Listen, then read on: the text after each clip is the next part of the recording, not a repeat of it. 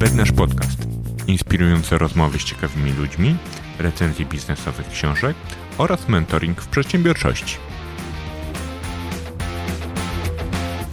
Dzień dobry wszystkim. Mateusz Bednarz z tej strony, szósty odcinek Bednarz Podcast. Dziękuję wszystkim za dotychczasowe wyświetlenia, których jest całkiem dużo, bo łącznie około dziewięćset we wszystkich mediach, czyli w Spotify'u, w Apple Podcast i na YouTubie. Troszeczkę nas nie było, troszeczkę mieliśmy przerwy z różnych powodów, głównie, nie ukrywam, mentalnych, związanych z sytuacją, która ma miejsce w sumie na świecie od kilku miesięcy. Ja jakoś nie miałem specjalnie weny, żeby nagrywać. A też udało mi się wreszcie umówić gościa, który ma bardzo ciekawy temat, jest bardzo interesującym człowiekiem, za chwilę troszeczkę o nim powiem więcej. Natomiast, tak jak mówię, no nie nagrywałem chwilę w tym moim niszowym projekciku, natomiast cieszę się, że mogę mieć kolejny odcinek, już szósty. Nadal wszystkich zachęcam do jak najbardziej słuchania wszystkich dotychczasowych odcinków, przede wszystkim rozmów, bo one są moim zdaniem super ciekawe i też widać po odtworzeniach, ile ich jest w kontekście kolejnych rozmów, że jest to dla, że jest to dla Was bardzo ciekawe, więc, więc super i bardzo za to dziękuję. Co do dalszych planów podcastowych, to na razie wolę się o nich nie wypowiadać, bo tak jak mówię, ten mój niszowy projekcik jest dosyć nieregularny póki co, natomiast nadal jak gdyby samą filozofię tego podcastu chcę utrzymać, czyli raczej bardzo mało mówić o prawie albo w ogóle, zapraszać ciekawych ludzi z ciekawymi historiami i też mówić dosyć sporo o książkach. Myślę, że w tym roku jeszcze kilka odcinków e, uda mi się nagrać, więc e, przechodząc do meritum, e, gościem szóstego odcinka Bednarz Podcast jest zbieżność nazwisk nieprzypadkowa Patryk Bednarz, czyli mój brat. Cześć Patryk. Cześć wszystkim. No Patryk jest generalnie bardzo osobliwą postacią. Oczywiście poza tym, że jest moim bratem, chociaż jesteśmy totalnie różni, to ma bardzo ciekawe życie związane z, jak gdyby z tym, że jak dużo podróżuje, co robi w życiu i, i czym się na, na bieżąco interesuje. I w związku z tym właśnie postanowiłem go zaprosić, bo ma bardzo ciekawą historię do opowiedzenia związaną z jedną ze swoich podróży. A tak jak mówię, no szukam osobliwych tematów, szukam bardzo ciekawych tematów nienaturalnych i, i Patryk na pewno, na pewno taką historię też ma, o której zaraz, zaraz więcej powie. Także za chwilę oddam głos Patrykowi, natomiast rzecz się dzisiaj będzie głównie toczyła wokół, wokół Azji, wokół de facto Wietnamu i podróży motocyklowej Patryka po Wietnamie, którą odbył kilka lat temu i o niej będę chciał co do zasady porozmawiać dokładnie w tym samym duchu, co do tej pory, czy to z Michałem rozmawiałem o Camino dotyczącego Santiago, czy to właśnie z Patrykiem o, o La Manche. Mam nadzieję swoją drogą, że Patryk jeszcze w tym roku będzie gościem. Nasz podcast, jak wszyscy, wszyscy trzymamy kciuki, uda mu się przepłynąć kanał La Manche. Natomiast dzisiaj Patryk Bednarz, czyli mój brat, to nie jest za bardzo związane z tematem, natomiast zaprosiłem mojego brata właśnie, żeby nam opowiedział o tym, jak przejechać motorem wzdłuż, czy też od, tak naprawdę od południa do północy cały Wietnam. Patryk, oddaję Ci głos.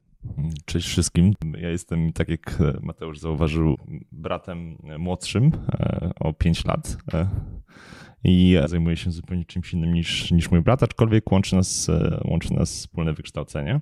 Również jestem prawnikiem. Zajmuję się rozwojem startupów w takiej firmie The Heart. Nazywamy się Fabryką Startupów. Ale oprócz tego też realizuję się bardzo mocno podróżniczo, realizuję się sportowo. Staram się przede wszystkim robić rzeczy, które są, które są ciekawe.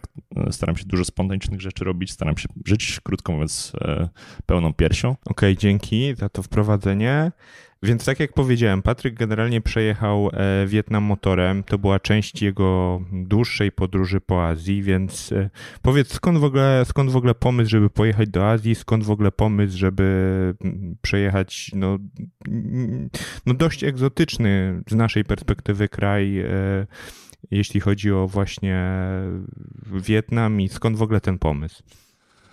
To dobre pytanie, bo tak do końca to ja nie pamiętam, skąd ten pomysł. Na pewno warto wspomnieć o tym, że to jest, to jest, będziemy mówić o takim odcinku podróży trochę szerszej, w szerszym kontekście. To była trzymiesięczna podróż po Azji, backpackerska i mniej więcej trzy tygodnie. To był odcinek, który realizowałem na motocyklu w Wietnamie. Zawsze o takiej podróży marzyłem. Marzyłem o tym, żeby wyjechać przede wszystkim poza Europę i zawsze mnie kusiła Azja z wielu względów, ze względów kulturowych, ze względów naturalnych. Bardzo lubię krajobrazy, lubię naturę i również ze względów jedzeniowych, no i także ze względów budżetowych oczywiście, bo Azja jest, Azja jest co do zasady tanim kontynentem i wszystko chyba zaczęło się podczas Erasmusa, jak miałem dwadzieścia dwadzieścia dwa lata i wtedy zorientowałem się, że że cały świat jest jeszcze przede mną, że, że tak naprawdę ograniczałem swoje, swoje podróże do Europy. I poznałem ludzi, którzy po prostu dużo podróżowali i zrozumiałem, że jakby horyzont jest znacznie szerszy i muszę zrobić więcej. No i wtedy zakiełkowała ta myśl we mnie. Ona kiełkowała we mnie długo i tak naprawdę wydaje mi się, że ważne jest, żeby powiedzieć, że do tego typu podróży oprócz tego, że, że długo się dojrzewa, to, to, to musi być jakiś taki trigger, musi być taki, taki moment, w którym podejmujesz tę decyzję, ok, jadę, tak? Jakby każdy z nas ma życie zawodowe, ja też oczywiście miałem życie zawodowe, akurat wtedy byłem w konsultingu i, i krótko mówiąc bardzo dużo czasu spędzałem w pracy i był pewien trigger, trigger akurat osobisty, o którym może nie chciałbym w szczegółach mówić, ale pewien trigger osobisty, który sprawił, że po prostu powiedziałem, ok, jadę. Podsumowując, dojrzewało to we mnie długo, zakiełkowało, myślę, w Erasmusie, podczas Erasmusa, kiedy pierwszy raz poza Europę wyjechałem na taką podróż do Maroka. Tam poznałem ludzi, którzy zaszczepili we mnie pewne myśli, pewne, pewne potrzeby i potrzebowałem raptem ośmiu lat, żeby, żeby zrealizować ten pomysł. Więc dosyć długo nastąpił pewien trigger osobisty i za miesiąc już byłem w Azji. Także tak w skrócie to wyglądało. I zacząłeś od Wietnamu? Nie, zacząłem od, zacząłem od, od Tajlandii. Nie, nie uwzględniam Dubaju, bo po drodze też, też był Dubaj na kilka dni. Sama Tajlandia około, około dwóch tygodni. Następnie się przemieściłem do Kambodży. Kambodża około półtorej tygodnia i później już Wietnam. Zresztą ciekawa historia jest, jak przekroczyłem granicę między Kambodżą i Wietnamem. Postanowiłem, postanowiłem przejść czterdzieści kilometrów piechotą w, w, w kambodżańskim upale i to, to pewnie na, na kiedy indziej, ale wymagało to na pewno dużej odwagi i głupoty, brawury bym rzekł i udało się to, udało się to zrealizować, udało się też poznać trochę wieś kambodżańską po drodze, być podwiezionym przez trzech motocyklistów, z którymi oczywiście nie, nie można się porozumieć po angielsku. Raptem za dwa dolary udało się to zrobić, więc, więc takie, takich przygód było sporo. Więc po około miesiącu mojej podróży trafiłem do, do Wietnamu, gdzie zakupiłem motocykl w, w Ho Chi Minh, w tak zwanym Saigonie. No i całą swoją przygodę zacząłem w Saigonie.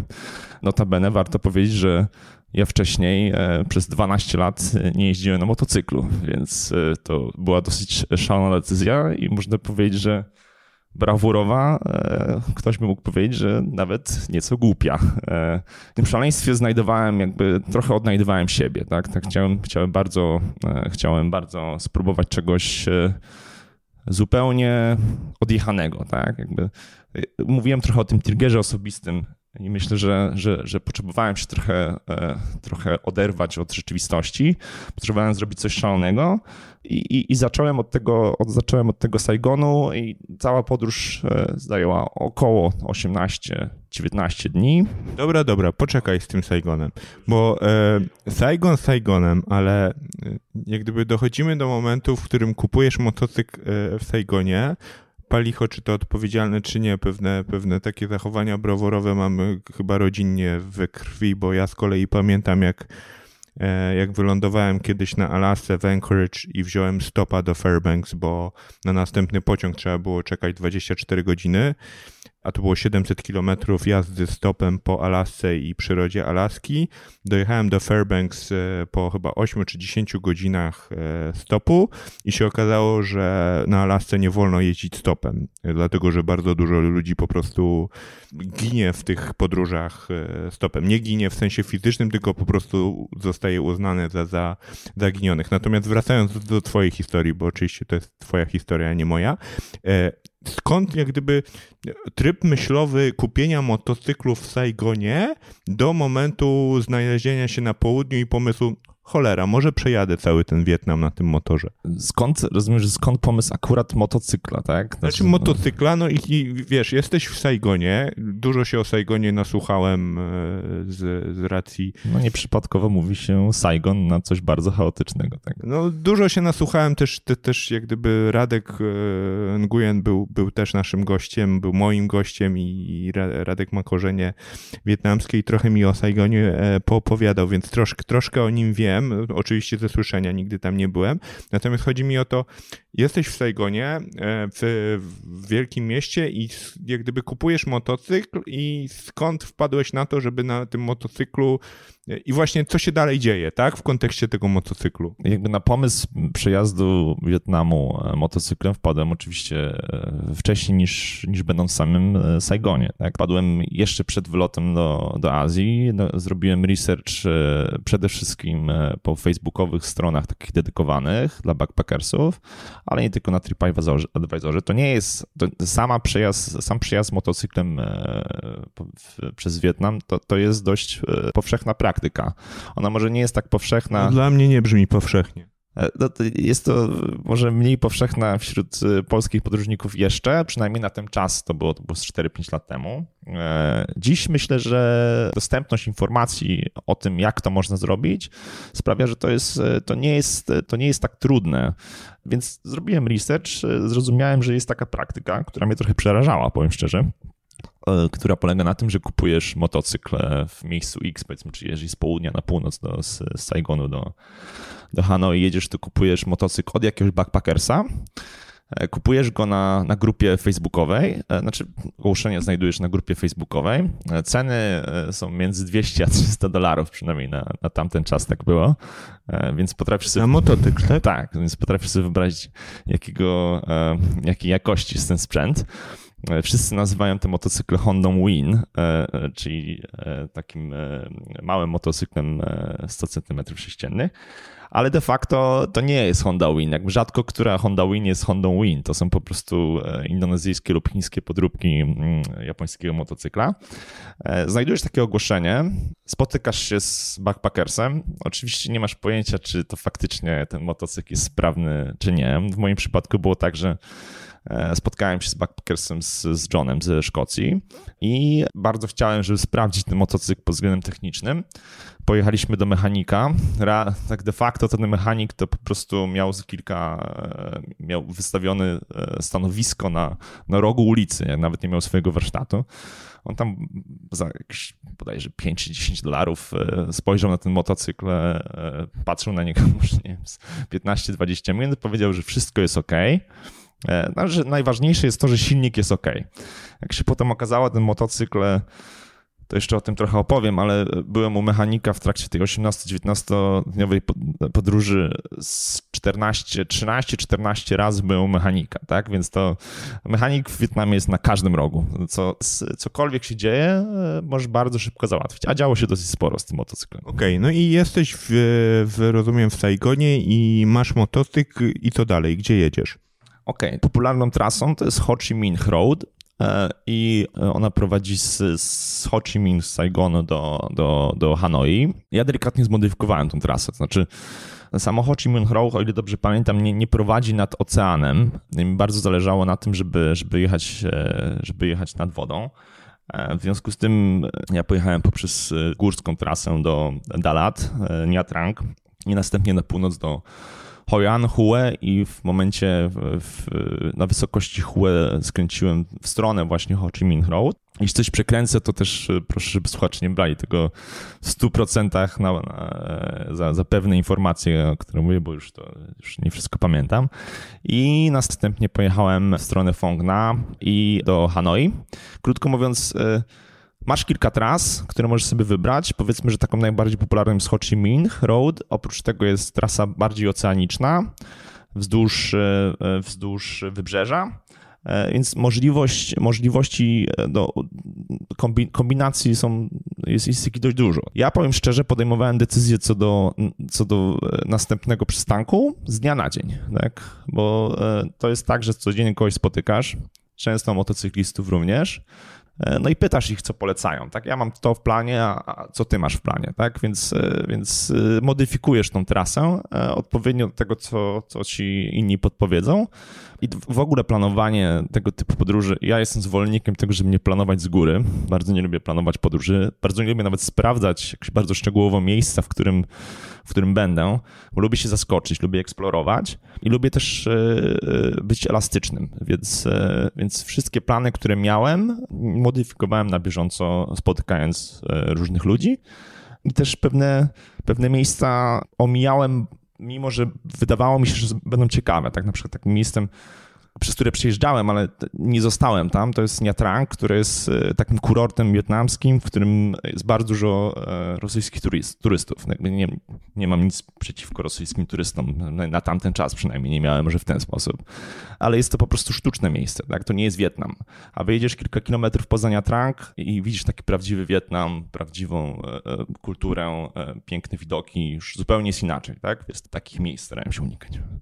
A ile kilometrów na przykład dziennie jechałeś? Wiesz co, tak generalnie to planowałem między dwieście pięćdziesiąt a trzysta robić, ale to jest wybitnie trudne. Odpowiadając bezpośrednio na twoje pytanie, około dwieście. Między sto osiemdziesiąt a dwieście pięćdziesiąt, tyle się udawało zrobić. I to nawet wstając, zaczynając relatywnie wcześnie, około ósma, ósma trzydzieści. Po pierwsze dlatego, że nie, nie da się zrobić więcej. Ten motocykl jest jaki jest i sprawiał pewne niespodzianki po drodze. On jest też mały, więc to nie jest szybki motocykl. Pewnie prędkość jak maksymalnie osiągałem siedemdziesiąt do osiemdziesięciu kilometrów, chociaż nie jestem pewien, bo prędkością już nigdy nie działał w tym motocyklu. I oczywiście kierowałem się tylko tym, jak byłem w stanie odczytać to na telefonie komórkowym.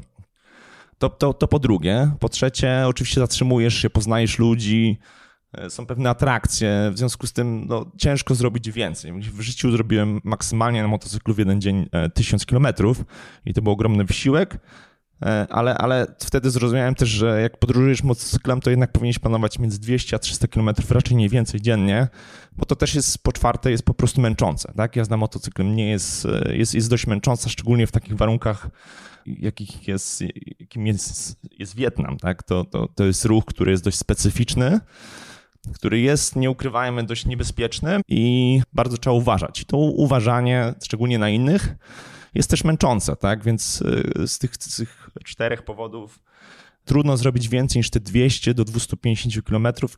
Średnia to pewnie było około dwieście. Okej, okay, a jak sama, sama droga wyglądała? Bo wiesz, z mojej perspektywy, no to ja byłem w Indiach piętnaście lat temu i pamiętam te drogi, no i generalnie to nie były autostrady europejskie ani asfaltowe, więc jakbyś mógł trochę o, o tym powiedzieć też. Jak się jechało, jaki był komfort? Dobre pytanie. Zacznijmy od tego, że w Wietnamie są autostrady i to nie są autostrady, które nasi słuchacze pewnie teraz mają w głowie jako wyobrażenie. Tak? To, to, to, to, to raczej są po prostu większe drogi, na których są pewne prawa, powiedziałbym, że prawa specyficzne, prawa dżungli. W, w, kto ma większy samochód, ten ma więcej praw, krótko mówiąc. To sprawia, że jazda motocyklem na autostradach moim zdaniem jest w Wietnamie dość niebezpieczna. Ja starałem się unikać dróg, które, które, które są bardzo ruchliwe. Nie lubiłem tego po prostu. Tym bardziej, że w Wietnamie często motocykliści jeżdżą na poboczu. No i na tym poboczu też warto zauważyć, że W Wietnamie jest kultura włączania się do ruchu bez specjalnego oglądania się w lewo. W związku z tym, jak ktoś z prawej strony włącza się do ruchu, to po prostu się do niego włącza. Więc jeżeli ty idziesz poboczem, to musisz bardzo, bardzo, bardzo uważać i oczywiście używać klaksonu. Tak jest, jest wiele, wiele metod na to, żeby sobie z tym radzić. Na, na bardziej ruchliwej drodze Zawsze, zawsze musisz podwójnie uważać, no, po pierwsze na tych włączających się do ruchu, a po drugie na ciężarówki, które mają de facto więcej praw. Więc ja starałem się unikać autostrad, starałem się jeździć po drogach lokalnych. Te są gorszej jakości, no ale z kolei pozwalają po pierwsze cieszyć się no, okolicą, widokami. No a po drugie też wolniej się oczywiście jedzie, to pewnie jest jakieś czterdzieści kilometrów na godzinę, tak, tak średnio, przy czym spotkałem motocyklistów nieco bardziej szalonych i doświadczonych, którzy pokazywali mi, że na moim motocyklu można szybciej jechać niż ja jechałem. O tym pewnie jeszcze chwilkę porozmawiamy, ale, ale, ale co do zasady starałem się, starałem się tych ruchliwych dróg, dróg unikać, bo były dość niebezpieczne, co zresztą okazało się drugiego dnia już mojego, mojej podróży, kiedy zaliczyłem po prostu wywrotkę. Nie musiałem jechać do szpitala na, na zszycie, zszycie mojego łokcia. Na szczęście na tym się tylko skończyło, że trochę krwi, trochę strat w motocyklu i, i, i, i jakiś mały zabieg w wietnamskim szpitalu. Ale to brzmi trochę abstrakcyjnie. To inaczej, nie miałeś takiej myśli, kurczę, dobra, jest drugi dzień, planuję trzy tygodnie, wywaliłem się, tu jest zaraz wietnamski szpital, być może fantastyczny, mi to po prostu trudno stwierdzić, bo, bo tam nie byłem, więc się nie wypowiadam. Nie miałeś takiej myśli, dobra, trochę przeginam? No nie, no, oczywiście, że miałem. Tak, nawet przygotowując się do tej naszej rozmowy, odsłuchałem, bo miałem, prowadziłem taki dziennik audio i, i tego dnia, którego się wywróciłem, nagrałem sobie takie wspomnienie o tym, jak to przeżywałem. No i no, byłem, krótko mówiąc, mocno przestraszony, tak? Więc oczywiście różne myśli wtedy w głowie miałem i, i mogłem zrezygnować, no ale ta determinacja, którą zbudowałem sobie w głowie, jednak przewyższyła wszelkie, wszelkie emocje negatywne. Więcej było takich przygód oczywiście. To, to nie jest tak, że ja się raz wywróciłem. Wywróciłem się dwa razy. Raz miałem bardzo małą stłuczkę i wiele razy było blisko. Tak, więc to jeszcze a propos ruchu po Wietnamie, zdarza się, że motocykliści w Wietnamie zawracają i zapominają często używać kierunkowskazu, więc po prostu się obracają i zawracają. Więc takich, takich, takich sytuacji troszkę, troszkę, troszkę było.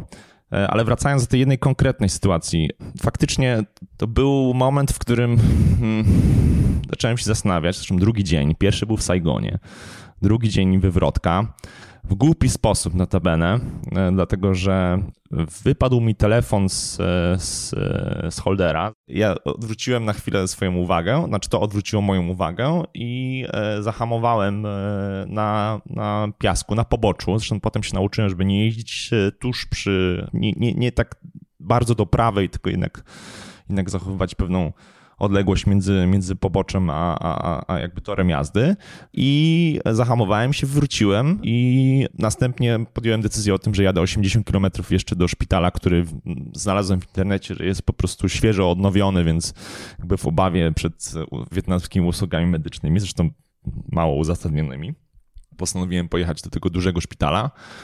No i w tym dużym szpitalu byłem bardzo pozytywnie zaskoczony, ponieważ lekarze po pierwsze mówili po angielsku, po drugie opieka medyczna na wysokim poziomie, więc wszystko dobrze się skończyło, z tym zastrzeżeniem, że po drodze jeszcze była taka sytuacja, która wzmogła mój strach. Znaczy ja jadąc lekko zakrwawiony na tym motocyklu w podartych, w podartych ciuchach, jadąc do, do tego szpitala to osiemdziesiąt kilometrów, po drodze jeszcze z, z, z napotkałem taką sytuację, w której napotkałem, krótko mówiąc, martwego motocyklistę na środku drogi w kałuży krwi i został on potrącony przez ciężarówkę, więc jakby ten moment był, pamiętam ten moment akurat bardzo dobrze, tak? Byłem lekko... lekko przestraszony, no ale wszystko dobrze się skończyło. No dobra, to bo mówimy bardzo dużo o, o samej podróży i fajnie, natomiast powiedz, jak gdyby co ciekawego widziałeś po, podczas tych trzech tygodni, na pewno mnóstwo fantastycznych rzeczy, jak właśnie wybierałeś miejsca, w których notujesz, gdzie się zatrzymywałeś, jak do, jak do tego dochodziłeś? Zaczynając może od, od atrakcji. Atrakcji w Wietnamie jest takich turystycznych dość dużo, ale ja bym przestrzegał wszystkich, którzy chcą jechać do Wietnamu, przed tym, żeby, żeby kierować się tylko poleceniami z TripAdvisora, z tak, takimi ty, typowymi, klasycznymi, turystycznymi atrakcjami i trasami. Dlatego, że moim zdaniem ten prawdziwy Wietnam to jest po pierwsze to, to, to jest natura, to jest tam, gdzie turysta często nie dojeżdża, to, jest, to są ludzie niesamowici na, na wsi wietnamskiej, ludzie ci kiwają, jakby podają ci piątkę, jakiś motocykl, no to będę też niebezpieczna praktyka, to też nie będę go rozwijać, ale, ale można się naciąć i oni nawet jeśli nie mówią po, po angielsku, to to jest... To, to, to widać, że oni tych turystów e, takich backpackerskich ubóstwiają, bo widzą, że oni chcą poznać ten prawdziwy Wietnam. Ja w miejscach turystycznych, takich jak Halong, e, e, miałem bardzo mieszane uczucia. To wydawało mi się, że to nie jest ten Wietnam, który, który poznałem po drodze. Do tego stopnia, że raz na przykład zostałem zaproszony na wietnamskie wesele. Karaoke. Ale jak zostałeś zaproszony te wesele? Po prostu sobie szedłem e, ulicą, zatrzymałem się w takiej wiosce w, w górach mm, i tam... No odłożyłem, zaparkowałem motocykl i poszedłem się przejść do sklepu. I szedłem i jakaś grupa wietnamskich weselników zaczęła do mnie wołać. No i poszedłem, usiadłem, zostałem wykarmiony. Z jednej strony miałem pannę młodą, z drugiej strony pana młodego i oni mnie karmili i, i napajali. No i bardzo szybko mnie napoili.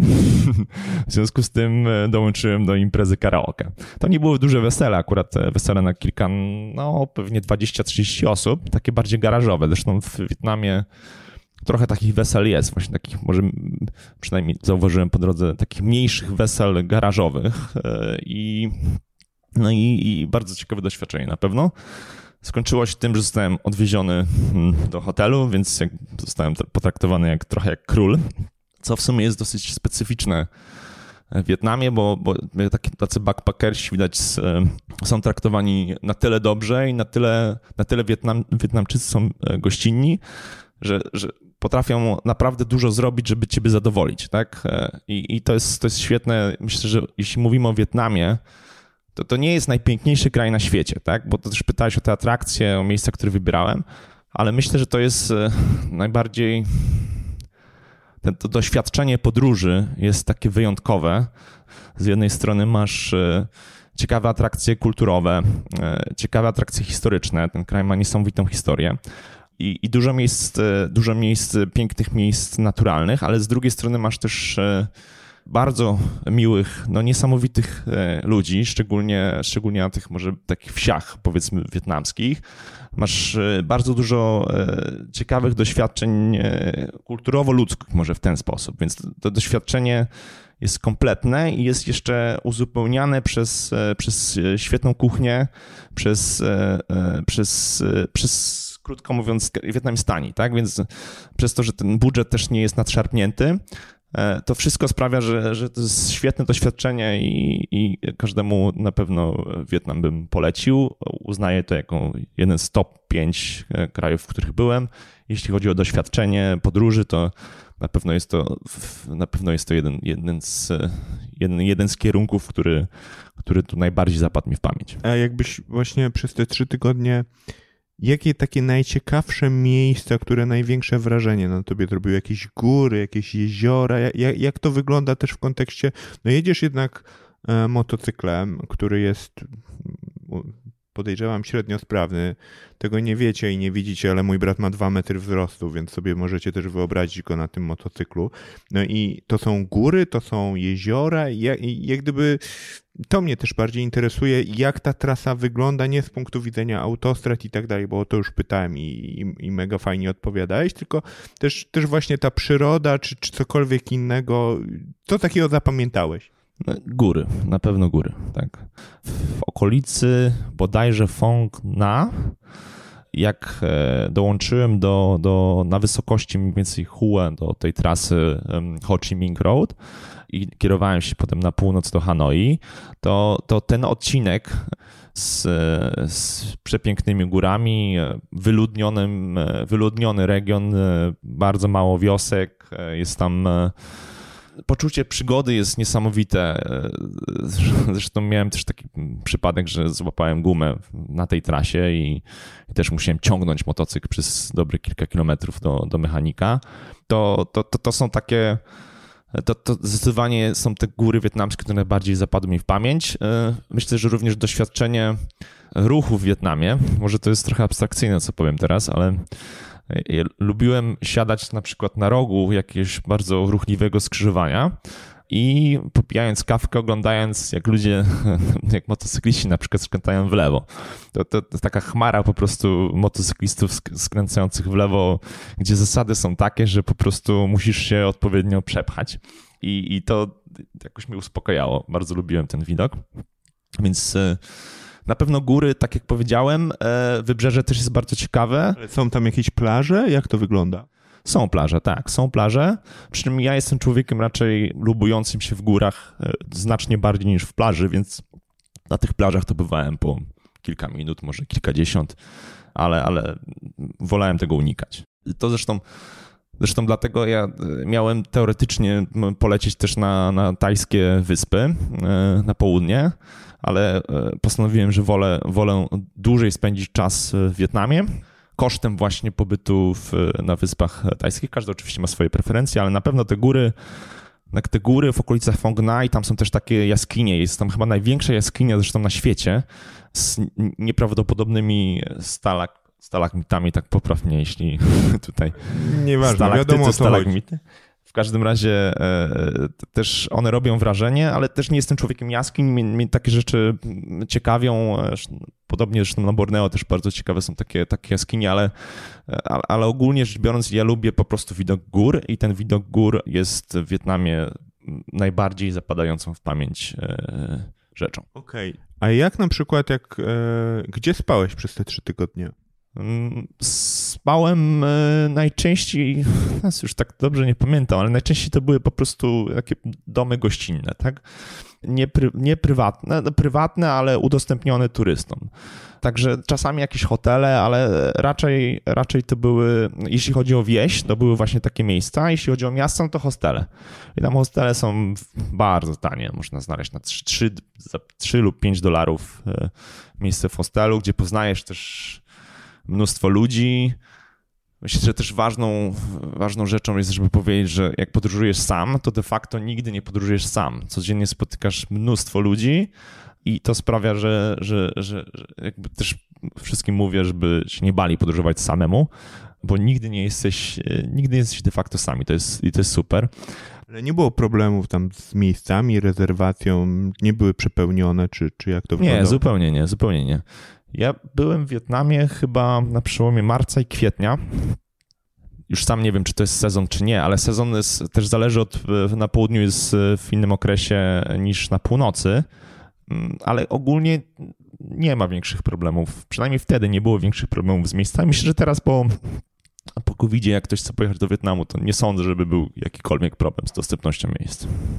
Okej, okay, no dobra. Słuchaj, bo y, zacząłeś mówić o temacie, który też mnie bardzo interesuje, czyli tej podróży samotnej, ale też w kontekście tych ludzi. Jakiś, skąd tam ludzie byli? Jak gdyby z całego świata? Kto tam przyjeżdża? Co ich też motywuje do tego, żeby, żeby tam się pojawić i też jechać tym motocyklem? Mhm. Znaczy, zacznijmy od tego, że akurat motocyklistów wielu nie spotykałem. Jest sporo motocyklistów, ale jakoś tak po prostu miałem, nie miałem, nie miałem szczęścia. Miałem szczęście do, do, do jednej takiej specyficznej osoby, którą chciałbym serdecznie pozdrowić. To jest David ze Stanów, który mnie uratował wtedy, kiedy złapałem gumę w górach. Tam go poznałem i, i, i razem trafiliśmy do Do, do pobliskiego, oddalonego o kilka kilometrów warsztatu. Ale i David był bardzo, był niesamowitą osobą. David był taką osobą, która takim klasycznym backpackersem, który ma bardzo mocną historię za sobą. Nieudane małżeństwo, postanowił wyjechać na taki retreat na, na, na tydzień do, do, do klasztoru buddyjskiego. Tam zostawił wszelkie urządzenia elektroniczne, oczywiście pierwszego dnia. Mówi, że przeżył po trzech, czterech dniach takie, powiedzmy, odnowienie odnowienie intelektualne, jakby olśniło go, co ma, co ma w życiu robić, i zaczął trochę podróżować. I David był taką osobą, jest wciąż taką osobą, która, która w, w, której historia w jakiś sposób była inspirująca. Takich osób du, dużo nie spotykałem, które były bardzo inspirujące, może w tym sensie, no może źle, źle mówię, jakby osób ciekawych spotykasz bardzo dużo, osób inspirujących spotykasz raptem kilka w takich podróży, takich, które naprawdę robią na tobie wrażenie, i David taką samą był. A co ludzi motywuje? Zresztą może zacznijmy od tego, że zapytałeś mnie, kto tam jeździ. Jeśli chodzi o narodowości, narodowość, to dużo Australijczyków, Amerykanów, paradoksalnie. Można powiedzieć, ze względu na historię, historię Wietnamu, czy historię relacji wietnamsko-amerykańskich. Dużo Niemców.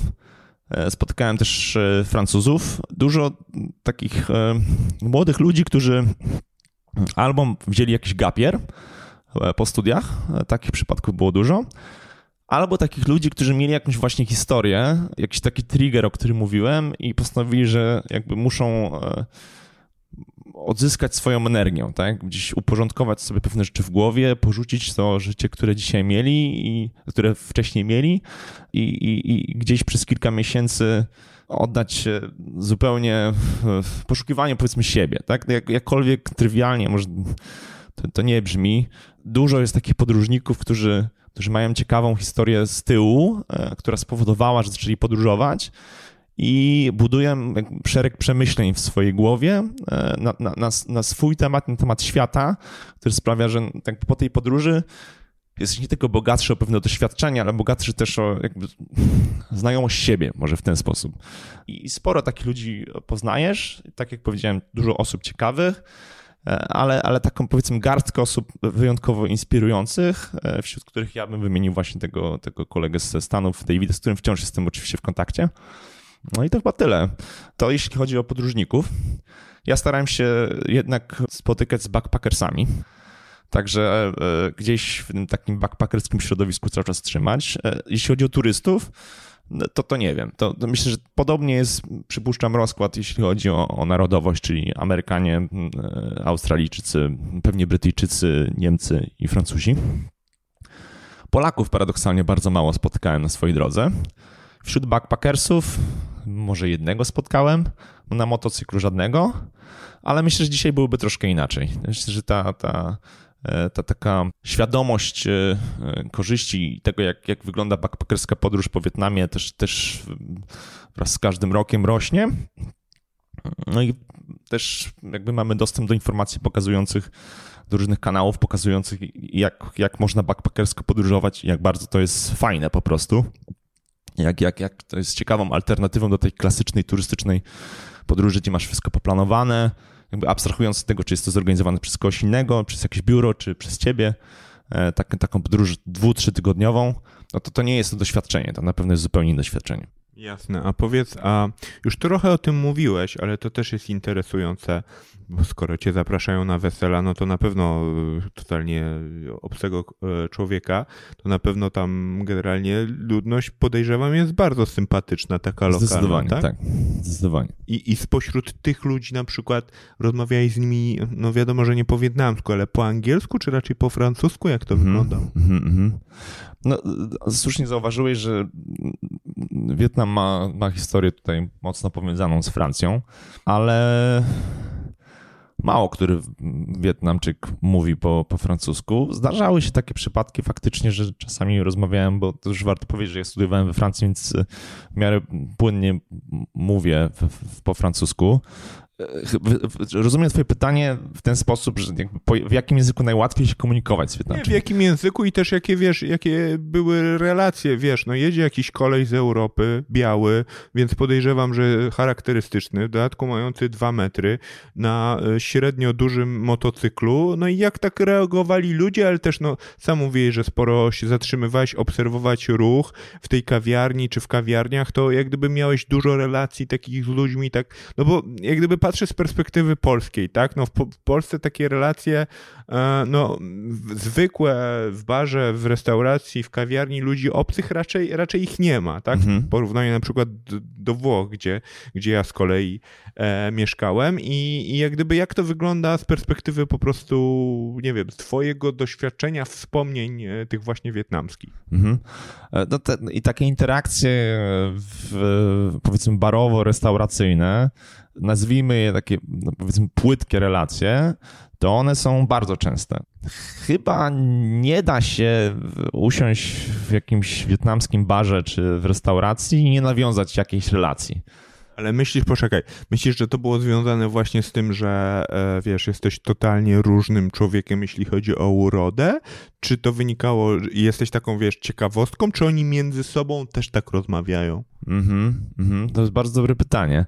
Na pewno Wietnamczycy między sobą też są przyjaźni, ale zdecydowanie to jest fenomen podróżnika w, w Azji.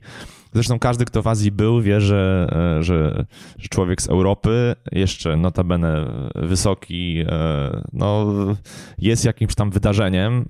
Często cię ludzie proszą o, o zrobienie zdjęcia. Ja nawet wziąłem do Azji taką, taką koszulkę one dollar for photo, one dollar or a kiss. I tam rzadko ją stosowałem.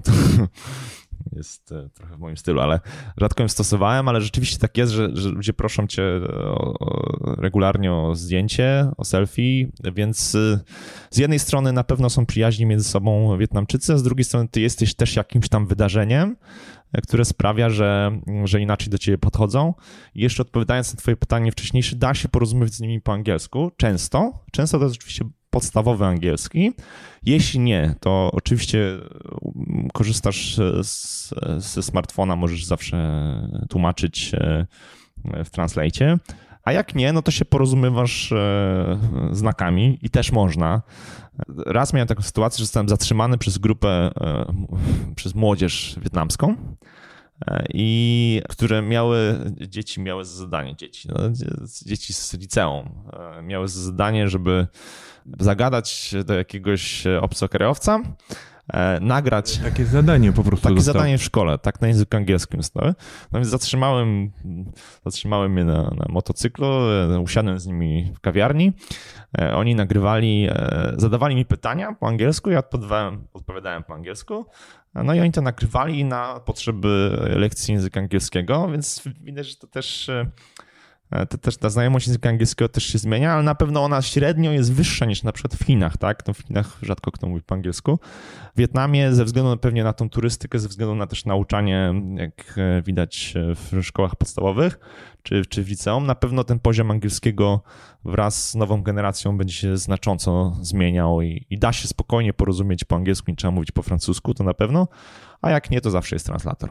Okej, okay, no nie, no brzmi to w ogóle mega, w ogóle e, nie miałem świadomości, nie znałem tej historii, że, że ty się wywróciłeś i byłeś w szpitalu, znaczy, że byłeś w szpitalu to pamiętam, ale że wywróciłeś i jechałeś dalej z punktu widzenia takiego mojego mentalnego, no to, to jest duża rzecz, że jechałeś dalej. Ja nie wiem, czy bym dał radę, osobiście powiem, e, też miałem kilka doświadczeń em, tego rodzaju sportowych akurat, że, że, że się na przykład wywróciłem kiedyś, pamiętam, na zawodach, na rowerze w deszczu, tak, ba, tak dosyć mocno. Skończyłem te zawody, ale już jak gdyby na każde kolejne zawody, jak widziałem chmury i zaczynał się deszcz, to miałem taki bardzo duży uraz mentalny pod tytułem kurczę, jadę na siedemdziesiąt procent, bo widzę, że może być deszcz, nie? Więc jak gdyby z perspektywy takiej mentalnej, psychologicznej, no to nie, ale to nie wiem, czy ja to pochwalam, żeby było jasne. No to generalnie duża rzecz, że potrafiłeś jak gdyby jechać dalej i jak gdyby no dojechać do, do punktu, który sobie zaplanowałeś. Mhm. No tak, jeszcze chciałem powiedzieć, że w ogóle po tych kilkunastu dniach podróży, jak już dojechałem do Hanoi, pewnej rzeczy nie wspomniałem, no, o tym, że musisz się uczyć, poruszać po, po Wietnamie jakimkolwiek pojazdem, tak? To są, to są pewne zasady, tak jak powiedziałem, prawo, prawo większego, ale też to są pewne zasady związane z pieszymi, na przykład piesi rzadko kiedy mają pierwszeństwo. Kto się zatrzyma przed i przepuści pieszego, no to może zostać trafiony po prostu z tyłu przez, przez kolejnego uczestnika, powiedzmy, ruchu drogowego, więc no jest parę takich zasad związanych na przykład z, z skręcaniem w lewo. Na końcu, jak już, jak już byłem w tym Hanoi, to pełnoprawnie uczestniczyłem w ruchu, czułem się, to, to czujesz taki, taki, taki, po pierwsze satysfakcję, że jak nauczyłeś się faktycznie w miarę jeździć po Wietnamie, a po drugie te jakby trochę, trochę tak jakbyś jakby powiedział go with the flow, jak idziesz w tym flow takim wietnamskim, to czujesz się taki bardzo przyjemnie.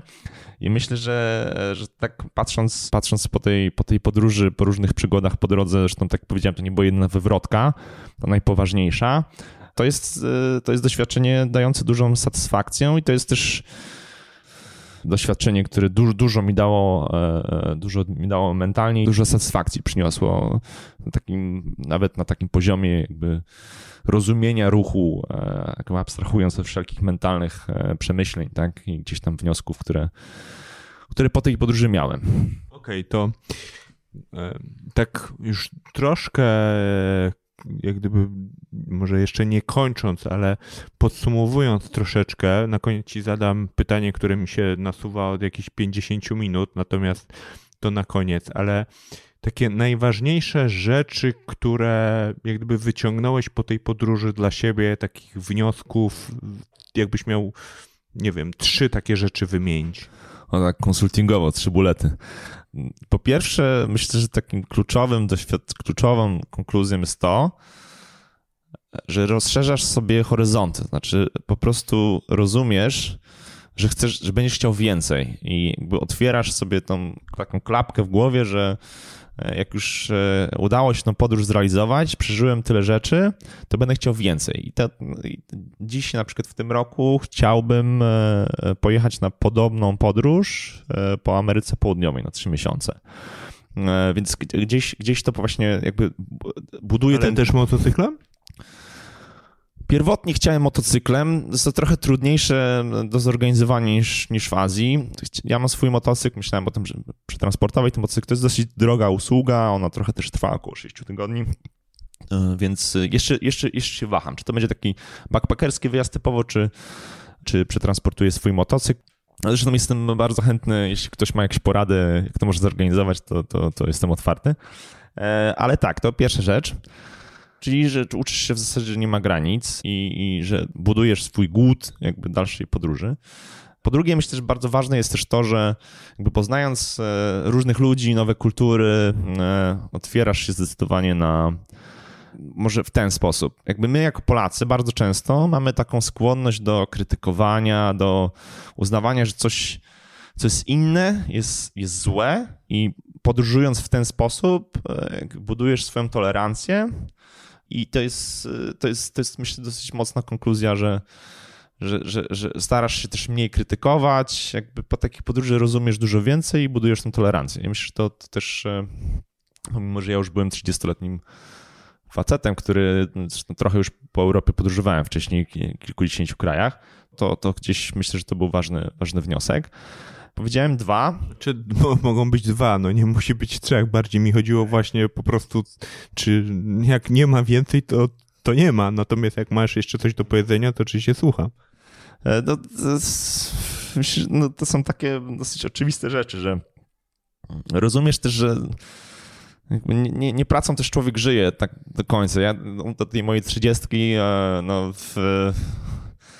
Dużo pracowałem, tak? Bardzo dużo pracowałem i też zrozumiałem, że, że jest wiele rzeczy, które chcę robić poza pracą, I no ale to jest taki, powiedzmy, mister Obvious, tak? To, rozumiesz, każda podróż buduje takie, takie przeświadczenie, że, że, że, że, że, że po pierwsze możesz więcej, po drugie możesz przełamać swoje granice, zaczynasz rozumieć więcej, zaczynasz rozumieć siebie, jakby to... Miałem też pewne przemyślenia osobiste. Jak powiedziałem, jakby triggerem do podróży był, był, był, był, był aspekt osobisty. I, i, I pewnie to też ułożyło troszkę w mojej głowie, co, co, co z tym osobistym wątkiem gdzieś tam zrobić.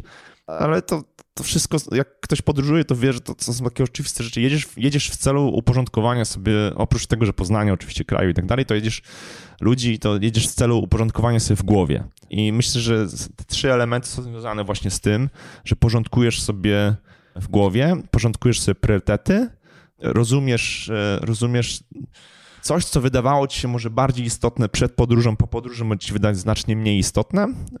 I to jest taki, taki każdemu polecam, zresztą wyjechać na dwa trzy miesiące, niezależnie czy to backpackersko czy nie, po prostu się totalnie odciąć od codziennych spraw, jeśli jest taka możliwość oczywiście, jeśli nie ma już sytuacji rodzinnej, powiedzmy zaawansowanej, no to, to ja nie mam. I to, to, to, to jest taki moment, że po prostu jakbyś trochę zaczynał po tej podróży od zera i masz takie poczucie takiego komfortu, że wszystko jest, jest przyjmujesz ze spokojem, że masz wszystko poukładane w głowie, jakby już wiesz, jak sobie poradzić z pewnymi problemami, które wcześniej urastały do poważnych. Trochę, trochę jest, możesz, możesz kwestie zawodowe też uporządkować, jednocześnie już budujesz, zaraz jak wracasz, budujesz plan na nową podróż. Tak? To już, już ten głód jest taki mocny, że, że, że musisz, musisz więcej, musisz dalej, musisz... Na koniec ja nie dnia... jestem przekonany, że to jest takie dobre akurat. No to prawda, to prawda. Gdzieś wiadomo, że coraz szersze horyzonty oddalają cię od poczucia, powiedzmy, spełnienia, tak? I to jest pewna pułapka, w którą się wpada, zdecydowanie, z którą, na którą szukam recepty na to, na to uczucie już od dawna. I myślę, że fakt, że jestem, jestem gdzie jestem i jaką mam mentalność w tej chwili, tak zresztą jak powiedziałeś, jesteśmy skrajnie różni, tak? Myślę, że to jest... To jest też efekt podróży i to, i to też jest efekt nie zawsze pożądany, tak? To gdzieś tam na koniec... Akurat w tym zakresie moim zdaniem jesteśmy podobni, bo ja, bo ja ale, ale ja w przeciwieństwie do ciebie z takimi rzeczami nie walczę, bo jak gdyby akceptuję to, że mam coś takiego, że jak gdyby ten głód, w moim przypadku to nie jest podróży, w tym momencie to jest raczej głód biznesowy, jest jak gdyby permanentnie niezaspokojony. Był okres mojego życia, że to był głód sportowy, co będzie za trzy, cztery, pięć lat, nie mam bladego pojęcia, natomiast wydaje mi się, że jak gdyby pomimo to, że charakterologicznie jesteśmy jak jeden z Wenus, drugi z Marsa, to jak gdyby w tym zakresie, no to chyba mamy jednak coś wspólnego. No, zgadzam się. Znaczy, ja w ogóle lubię to uczucie, tak? Ja lubię ten głód i to niezależnie, czy on jest podróżniczy. Też nie, nie, nie chcę się postawić w, w takiej pozycji, że ja jestem jakimś wielkim podróżnikiem. Nie jestem. Miałem jakieś kilka podróży w życiu, powiedzmy gdzieś licząc, to było około czterdzieści do czterdziestu pięciu krajów, które widziałem, ale to nie, jest, nie, nie jestem wielkim podróżnikiem. To, to, to po prostu gdzieś rozmawiamy o jednej konkretnej, ciekawej podróży, którą odbyłem. Ale ten głód, ja, ja go bardzo lubię. Wychodzenie poza strefę komfortu, szukanie nowych rzeczy, jakby poza horyzonty, no niezależnie czy biznesowo, czy, czy, czy podróżniczo, czy sportowo. To jest coś, co buduje, myślę, naszą wartość. Ale z drugiej strony, tak powiedziałem, że to nie do końca jest pożądany efekt z prostej przyczyny, że nie potrafisz czuć się spełniony, ale to myślę, że na inną rozmowę jest, bardziej z psychologiem, że nie, nie potrafisz czuć spełniony i tym samym ciągle, ciągle chcesz więcej, więcej, więcej, ciągle robisz więcej i na koniec dnia nie wiem, jaki jest endgame, krótko mówiąc. Czy jest taki moment, w którym naprawdę czujesz, że to jest ten stan, który chciałeś osiągnąć i... i Być może jest. Nie, wiesz, wszystko jest na, na każdą rozmowę, bo to jest forma podcastu. Bednarz Podcast jest raczej formą... Yy, każdy, każdy odcinek oczywiście ma swój motyw, ale, ale każdy też ma dosyć swobodną yy, konstrukcję i no ja mam generalnie brutalne, brutalne podejście do tego wszystkiego, bo ja uważam, że nie ma endgame, tak? I jak gdyby, że definicja, przynajmniej przy naszej mentalności, tak mi się wydaje, ale to jest tak jak mówisz, na, na zupełnie inną rozmowę. Natomiast ja mam um, takie przemyślenie jeszcze i to tak troszeczkę w formie apelu. Słuchajcie, że nie jest tak, że żeby poczuć jakąś właśnie taką wartość, o których Patryk mówił, czyli jak gdyby zrozumienia siebie, poznania siebie, nie trzeba, słuchajcie, jechać w Wietnamie na motorze, tak? Są też inne sposoby na to. Każdy ma jak gdyby swój sposób, to oczywiście mówię żartem, ale, ale mówię w kontekście jak gdyby dosyć abstrakcyjnej jednak sytuacji, w której mój brat był. Natomiast już tak, wiesz, na koniec chciałem się zapytać coś, co mi, coś mam, co mam w głowie od mniej więcej pięćdziesięciu minut. Co się stało z tym motorem?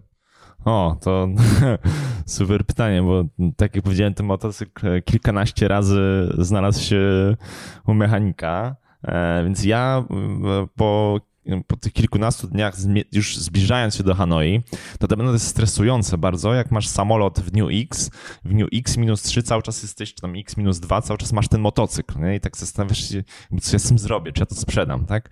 I wiedząc o tym, jak bardzo on szwankował, jakby zastanawiasz się za ile, tak? E, udało się go sprzedać, e, udało się go sprzedać, e, ja go kupiłem za około dwieście pięćdziesiąt dolarów i sprzedałem go za sto dziewięćdziesiąt, więc całkiem dobrze. Po wizycie u mechanika został, powiedzmy, doprowadzony do odpowiedniego stanu. Oczywiście w pełni uczciwie przedstawiłem sytuację. A kto go kupił? Kupił go Wietnamczyk. Myślę, że myślę, że dokładnie w tym celu, żeby go delikatnie podrasować i sprzedać za te pewnie dwieście pięćdziesiąt do trzystu dolarów backpackersowi. I ten backpackers następny, przypuszczam, że będzie miał podobne problemy, czy już pewnie miał, jak ja. Przy czym żaden z tych problemów nie sprawiał, że ten motocykl... Była jedna taka sytuacja, że silnik mi zgasł też, też, też na trasie w, w, w, na wybrzeżu, ale na trasie górskiej, ale za każdym razem kogoś spotkasz, nawet gdzieś mechanika nie, nie ma gdzieś blisko, za każdym razem kogoś spotkasz, kto ci pomoże ci do, doprowadzi do, do warsztatu. W każdym razie sprzedałem ten motocykl za, za te sto dziewięćdziesiąt dolarów. I nie było to trudne. Wystarczyło po prostu puścić ogłoszenie, zamieścić ogłoszenie na grupie facebookowej. Jak tylko sprzedałem, to poczułem taką z jednej strony ulgę, że pozbyłem się już tego, a z drugiej strony też taki no, mały, mały sentyment, no bo nawiązałem z tym motocyklem relację, nazwałem go nawet Wieta, moja Wieta, moja czerwona strzała. Mam nadzieję, że, że, ten, że ten motocykl znalazł swojego następnego nabywcę i przewiózł w drugą stronę do, do, do, do Saigonu innego backpackersa. I to jest e, dobry motyw, żeby, żeby, żeby powoli kończyć. Dziękuję, Patryk, za, za wizytę. Wydaje mi się, że to była bardzo ciekawa rozmowa, nie tylko w kontekście Wietnamu, ale też mająca pewne takie aspekty życiowe, mentalne, psychologiczne. Nawet padło słowo, które uwielbiam, czyli wyjście poza strefę komfortu. To tak o, w ramach bycia złośliwym.